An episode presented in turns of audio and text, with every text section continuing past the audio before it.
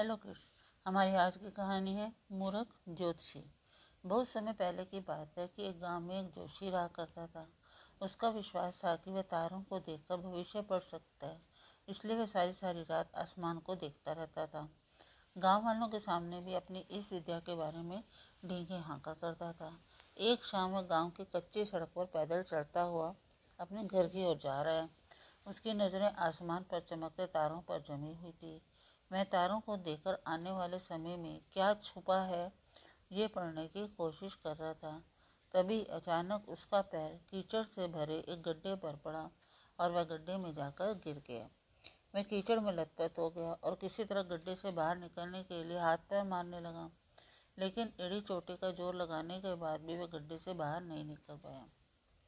सारी कोशिश बेकार जाती देख कर वह सहायता के लिए चिल्लाने लगा। उसकी चिल्लाने की आवाज़ सुनकर कुछ लोग दौड़े चले आए। उन्होंने उसे गड्ढे में गिरे देखा तो समझ गए कि आदतवश वह आसमान में तारों को देखकर भविष्य को समझने लगा हुआ होगा और सड़क का गड्ढा उसने नहीं देखा होगा। उन्होंने उसे बाहर निकाला और बोले, तुम आसमान में तारों को देखकर भविष्य पढ़ते रहते हो और तुम्हें यह नहीं पता कि तुम्हारे पैरों के नीचे क्या है। भविष्य की तलाश में मत भटको, जो सामने है उस पर ध्यान दो। भविष्य अपना ख्याल खुद ही रख लेगा।